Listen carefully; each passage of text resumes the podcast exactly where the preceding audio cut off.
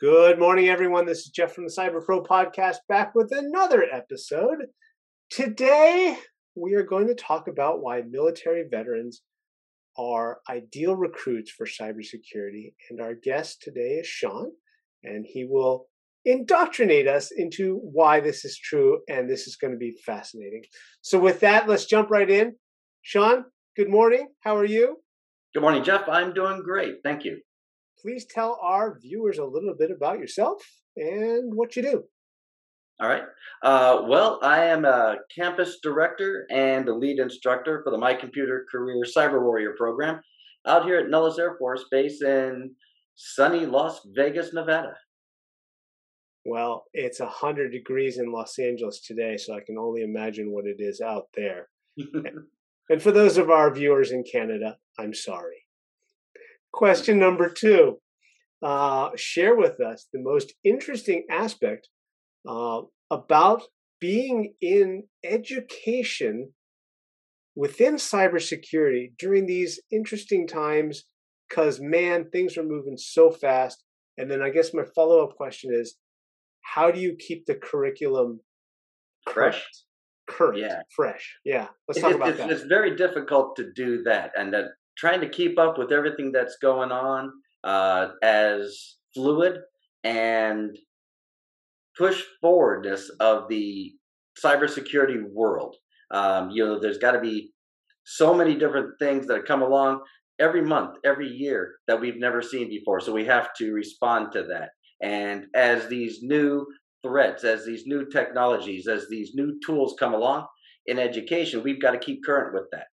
Because if you don't, if you're even 1 or 2 years behind, then someone's using something newer and better than anything that you've seen before. And that's not good from an education standpoint. And it's not good from a cybersecurity standpoint, because the threat actors out there are going to have the edge. And we don't want that. Yeah, you bring up an interesting point about staying current and staying fresh. Actually, I brought that up.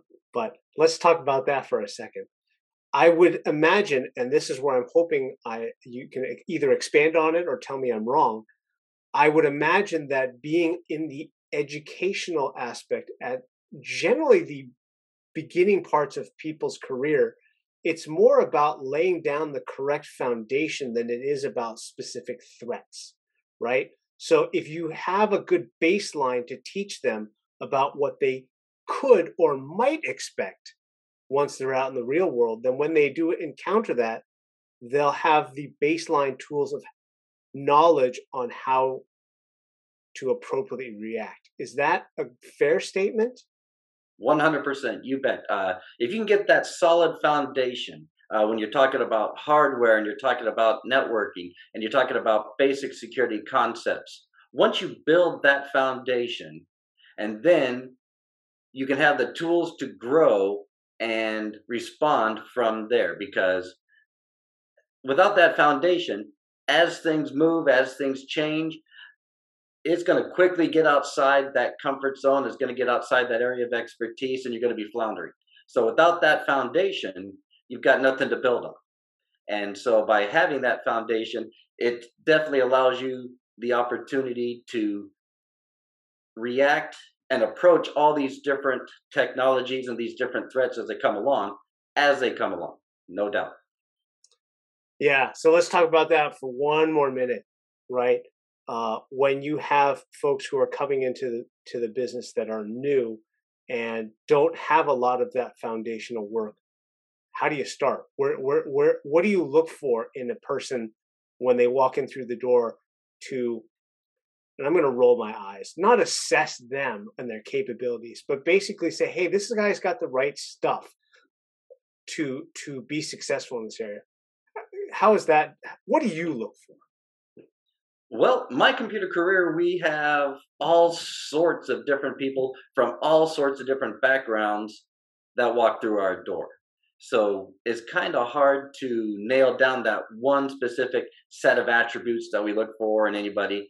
But the biggest thing is the willingness to learn. That's from an educational standpoint. That's in any setting from an educational standpoint. That person who walks through the door has to be willing to learn, especially if they're a career changer, which is what most of the folks who come through our doors are looking to do. So whether they were, it doesn't matter where they came from, they've got to be willing to put in the effort. They've got to be willing to listen, and they've got to be willing to be a good student to build that foundation as we go forward. Yeah. Yeah. I like that comment in theory, but I'm going to hit this one back at you. And this is the crux of our conversation about why military veterans are perfect recruits for cybersecurity. I like the sound of anyone can be a cybersecurity expert, but if I'm honest to myself, and we should be to our viewers, it's a really tough lift if somebody was doing something completely different with no educational background or skill sets that they learned from their previous life to transition into something like this. And so maybe you can talk a little bit more about why those military skills fit well in this transition, as opposed to, you know, something silly, a guy who used to make pies for a living. I don't know, but you get my point. So let's talk about military veterans. Why are they a good thing? You got it. I see where you're coming from with that. Military veterans have a lot going for them before they even walk through the door. You know, you've got your military experience, so you have a certain level of responsibility and a certain level of maturity that already comes with it. But from a cybersecurity standpoint, you've got an individual that is already thinking security, whether it's physical security, because when you're in the military, from day one, you're constantly being hit with, hey, you've got to keep your eyes open. You've got to watch out for things that are out of the ordinary when you're on a base or you're in a military installation. But you're also thinking about, from day one, OPSEC and InfoSec, operations security, information security, because there's constantly, you're constantly being exposed in the military to pieces of information that, if it got out, can be of use to somebody who's a threat actor. So they're constantly being trained, and they're constantly thinking about that security. So when they walk through the door and they're like, okay, I want to get into cybersecurity, they've already got quite the running start because they've already sort of got that mindset going on. I'm going to take that from one other angle and get your opinion on it. Mindset, yes, but how about this? If they're a military veteran in one form or another, they've lived a life where they are being trained against an adversary. They may not know who that adversary is, how capable they are, what direction they're coming from, but they know that this person walking in through the door is going to try to do them harm. So would you say that that would be a core tenet of why folks who used to wear a uniform would fit well into this uniform? Oh, definitely. That flexibility. So you're not focused on one thing that might be a threat. Like you mentioned, you don't know where that threat is going to come from. You don't know what form that threat is going to take. And in cybersecurity, you've got to maintain that big picture, that open-mindedness, to be able to respond to anything that does get thrown at you. And so somebody who was in uniform at one time, like you mentioned, is thinking about that also. They're like you said, not sure where that threat's going to come from. You're not sure if that person walking through the door is a friend or a foe, or that person that you're going to meet online is attempting something malicious or not. They're already thinking, well, I need to approach this from a certain amount of apprehension and open-mindedness. Apprehension. I guess that's a really good way of putting it.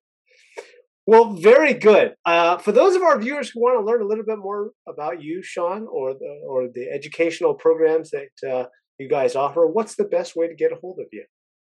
The best way is reach out to us, My Computer Career on LinkedIn, or you can visit our website at mycomputercareer.com. Excellent. Well, thank you for the time today. We really appreciate it, Sean. We're going to end with a fun question, and that's a little bit about retro technology. Tell us about yours and why it makes you smile. Well, the a piece of retro technology would be something that was called a sidekick. It's a flip phone that when you would turn on its side and you would split, there's a little keyboard underneath that allowed you to text. And for the longest time, that's what I had. Even when I started, when I got into the IT career field, and I started out as a student at MyComputerCareer, I still had my little sidekick and everybody else with their smartphones and their apps, and I still had my little texting on my keyboard. And I had an IT instructor who became a good friend of mine tell me, nobody is going to take you seriously in IT if you walk around with that phone. So I decided to upgrade to a smartphone, but I still have my sidekick. It's something very ethereal, I think, about having a physical keyboard that we're just not able to replicate on a screen. So I think there's a large percentage of us who would agree with you. There's that feeling of it, right? Love it. Exactly. Well, again, thank you for your time. We appreciate it, and we wish you well. Thank you, Jeff. I appreciate you having me on. Have a good day. You too. Thank you for listening to the Cyber Pro Podcast today. Please like and subscribe.